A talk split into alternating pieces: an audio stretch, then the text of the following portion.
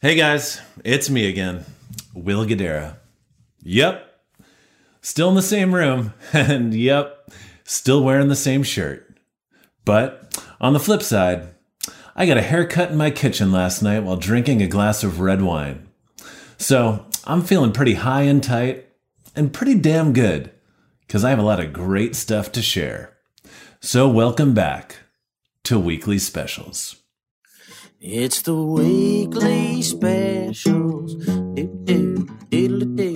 Weekly specials. Good news coming at you. And let's get into it.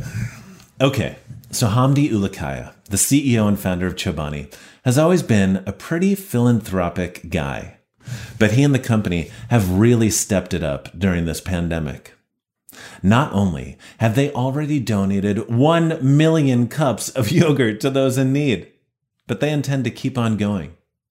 Starting next week, they're going to send out a 53 foot truck every single day to a new food bank location in something they're calling Chobani Pantry.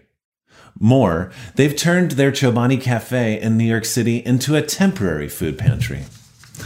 And to keep going with it, they're giving all of their online advertising, I mean, their website, their social media, all of it, for free to Feeding America to help them raise essential funds. They've even put together a team simply to brainstorm how they can keep giving more. Now, I get what you might be thinking. They're a really big company. They should be generous right now. But let's be honest, not all big companies are stepping up right now. And I want to make sure that we celebrate the ones that are. So, Hamdi, to you and the team, we send our appreciation. Next, over to Big Sur in California at the Post Ranch Inn. I've never had the good fortune of staying there, but everyone I know that has describes it as one of the most special places on earth. Now, many of the staff that works there, they actually live on the property. And in this quarantine time, they're all stuck there. With nothing open for miles and miles nearby, owner Mike Freed and GM Gary Obligacion have decided to focus their efforts on bringing back a bit of normal to the 60 plus people still living there. They've delivered Easter baskets door to door for the kids. They're doing laundry service every day and a lot more. But one of my favorites is about food. Just last week, they made delivery Chinese food for everyone featuring some of my favorite dishes on earth. We're talking fried rice, sesame chicken, dumplings, etc., even including homemade fortune cookies with the all important message inside wash your hands. We always talk about how the people that work with us in hospitality are our family, but sometimes it can feel like a platitude. So it's pretty inspiring to see people really understand what that word means. Now, in a beautiful embodiment of the phrase, don't mess with Texas, we're going to Houston, where Chef Chris Shepard and his organization, Southern Smoke, are doing some extraordinary work supporting food and beverage workers. He actually started the organization in 2017, and since then they've been working to provide assistance for those in our industry nationwide that are impacted by emergencies and natural disasters. But what they've been doing since the start of this crisis is something else. To date, they've handed over a million dollars in grants to hospitality workers from all parts of the industry fast casual, fine dining, and everything in between. Donations have come from other support organizations, liquor companies, even the Houston Texans chipped in. It's just awesome. Chris, you rock. Thank you, brother. And out in Seattle, our good friends Mark and Brian Canlis continue to do thoughtfully creative stuff as they adapt their fine dining restaurant to serve the needs of their city in the here and now. They were one of the first restaurants to pivot very early in this crisis closing their dining room and starting up a drive through bagel shed and burger joint. They were both wildly successful, but within a couple weeks, the world continued to change, and it no longer felt right for so many people to be together in their parking lot. So they changed again, starting home delivery meals, CSA boxes, cocktail kits, and more. People are loving it. There's a sincere appreciation in the city for how they continue to serve. But the brothers refuse to stop innovating. Listen, in this digital age with Zoom and Hangouts and all those things, even in quarantine, we can stay connected to our friends and family. Perhaps more now than we have in a long time.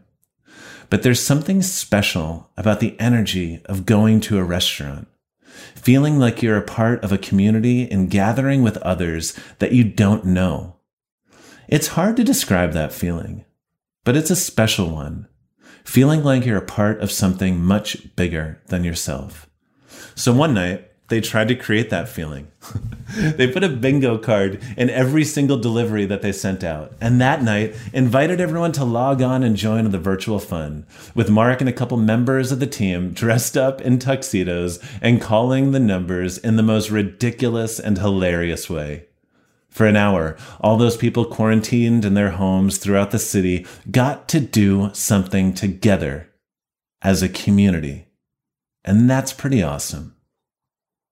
And now, a story about a woman in the Bay Area with unimaginable strength and immense resilience. In this week's Deep Dive. Deep Dive. Deep, deep, deep, deep, deep, deep, deep, deep.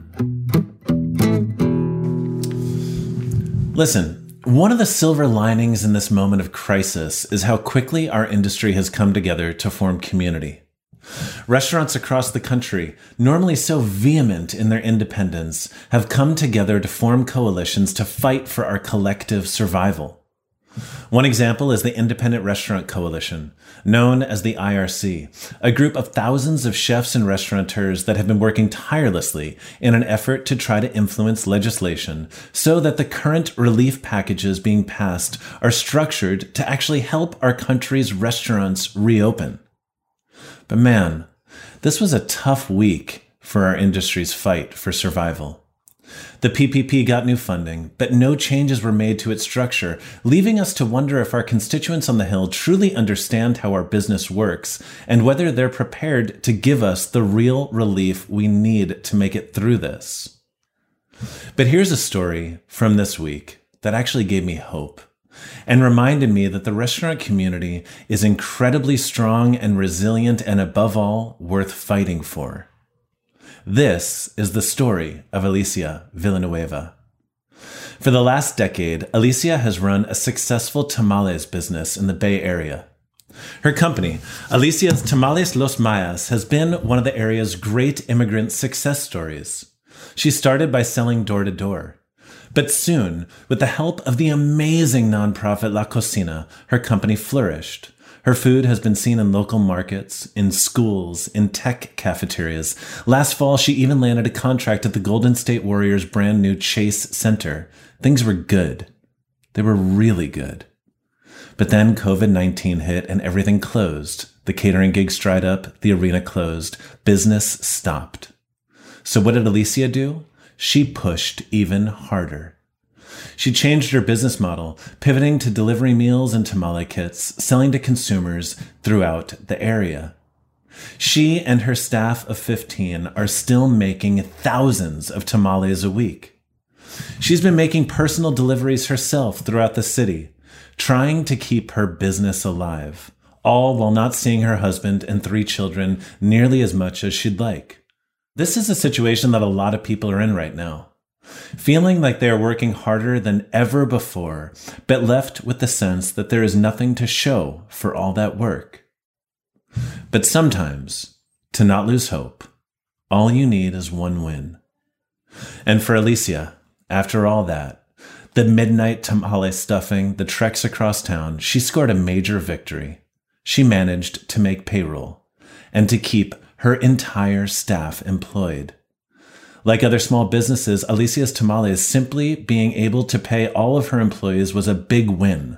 Think about that. Something that was so normal a few months ago is now considered a meaningful achievement. But here's the thing. For Alicia, business is not better than ever. She's not thriving. This is not sustainable. Like countless others, she is just getting by.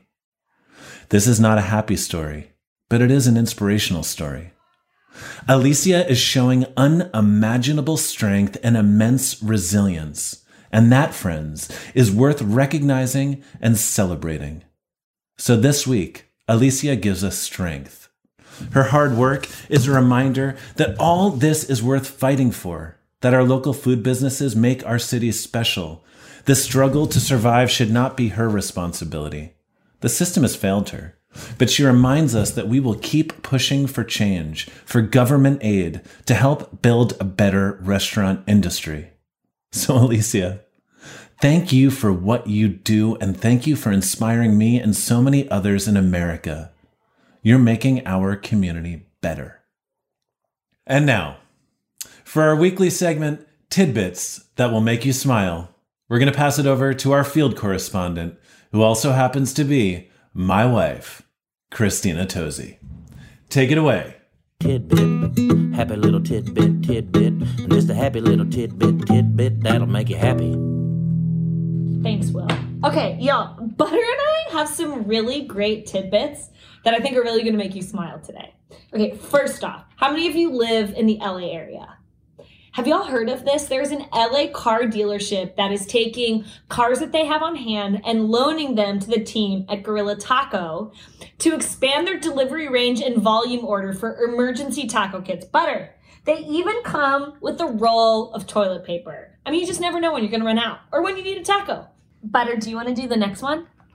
No, okay, I'll do it. Y'all, have you heard of this place, Roadhouse Route 47 in Illinois? Well, they, like every other restaurant, had to close down their dining room, but they're still open for delivery. And one of the guys that used to be hired on a nightly basis to play live music, a guitarist, Eli Hernandez, misses playing live for the guests at the Roadhouse Route 47 so much that he has decided to go on the road with the delivery person so that every single person that orders from the restaurant gets like a little snippet of Eli's guitar solo when the delivery driver gets out to deliver the food. It's become so insane that neighborhoods actually place bulk orders so that they can get a full on concert from Eli. I mean, I love that. And by the way, Eli's commute to the restaurant is over an hour long. That is true hospitality and true dinner and a concert. Okay, so this next one I think is a really clever way that bars have developed to raise money for their teams and also a pretty epic move for those of you at home. So virtualcheers.org, you can go on and purchase a background to become your new Zoom background. And in doing so, you raise money to support the team at that given bar. So think of showing up at your next happy hour or friend Zoom get together with two Negronis at Dante's or showing up at your team's 10 a.m. reporting live from Death and Company. That is a pretty hilarious way to get the job done. I don't know about you, but I'm still smiling, regardless of how hard the week was. Um, if you have any tasty tidbits, hit us up, share them with the team on Instagram at Welcome Conference. And now over to our field correspondent, Ben Leventhal, for another week in Jose.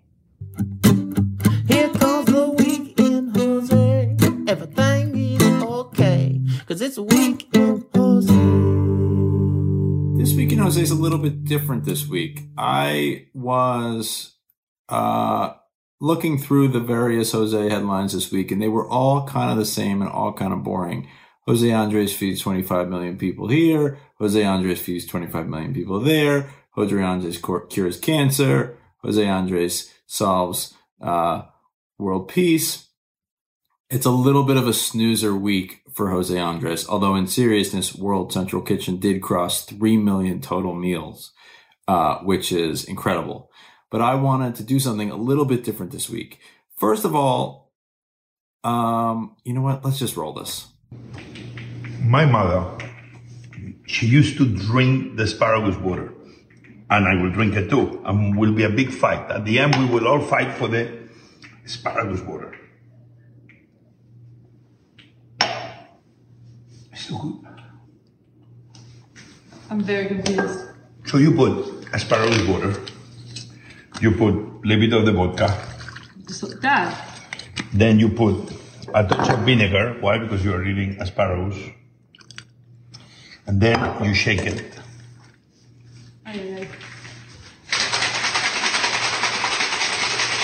Uh, what is the strainer? Okay, forget it, forget it. Okay, and now this has frozen. That's okay. Look at the beauty. because that's the emulsion.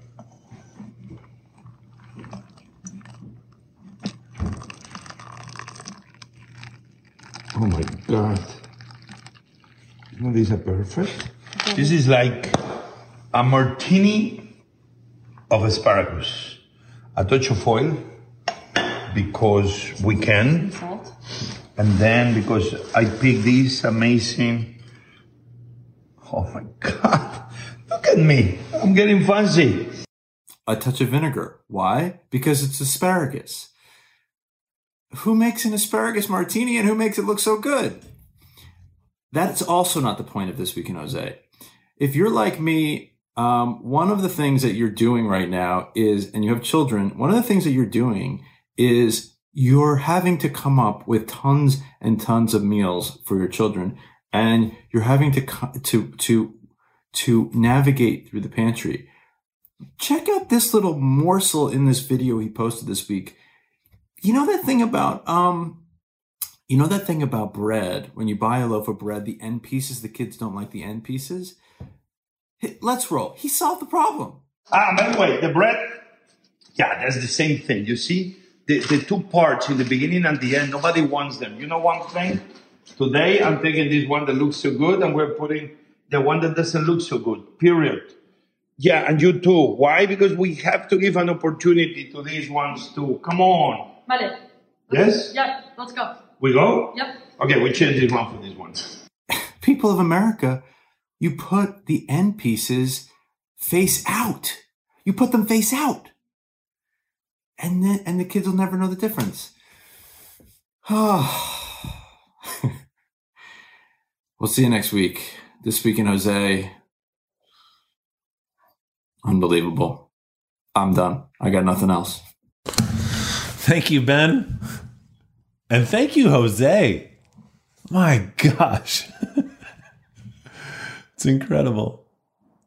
That's about all we have. But I'll leave you with this one thought, or perhaps challenge. Listen, there is so much anxiety driven by uncertainty. But we have an opportunity right now. This is hopefully a once in a life opportunity where we are forced to slow down. We have more time right now than, well, more time than I've ever had before. And if we can compartmentalize that fear and that anxiety such that we can take advantage of this time to think as individuals, to decide who we want to be when we come out of this professionally and personally, to take time to genuinely connect with the people that we love. That would perhaps be the greatest silver lining of all. Thanks for giving me my weekly reason to shave. And I look forward to seeing you next week here at Weekly Specials. The show is produced by the team at the Welcome Conference and our production partners at Resy. And thank you to our longtime partners at American Express and San Pellegrino for their unwavering support.